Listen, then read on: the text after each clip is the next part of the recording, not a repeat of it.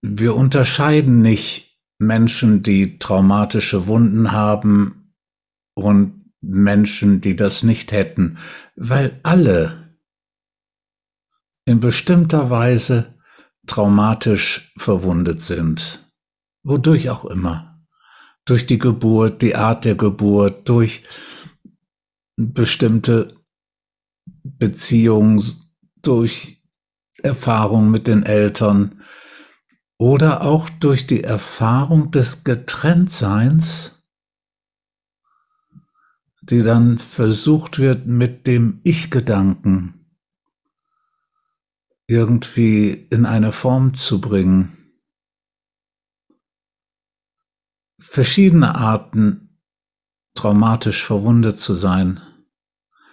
Manchmal durch eine schlimme Krankheitsdiagnose.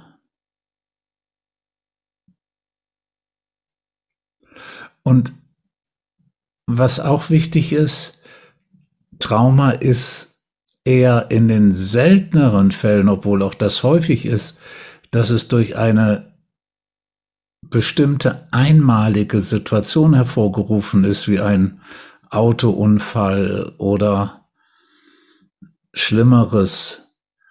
Es ist viel häufiger, dass das Trauma darin bestand, dass in einer bestimmten Beziehung, natürlich hauptsächlich den frühen Beziehungen, über einen längeren Zeitraum beeinträchtigende und schädigende und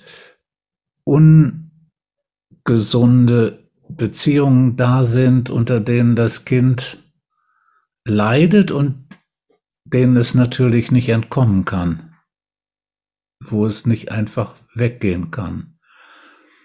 Bindungstrauma, Entwicklungstrauma, wird das genannt.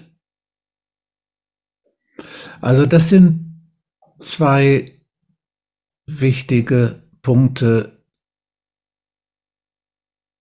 deren wir uns gewahr sein können.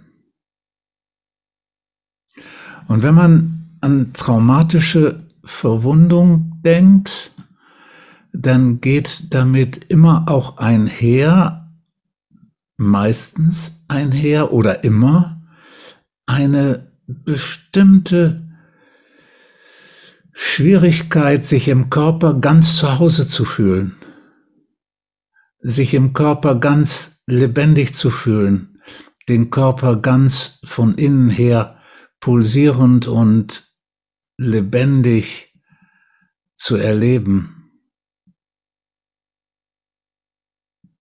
Und deswegen ist die Körperwahrnehmung auf jeden Fall ein wichtiger Schritt und nötig, um das Vertrauen in den Körper zu erhöhen.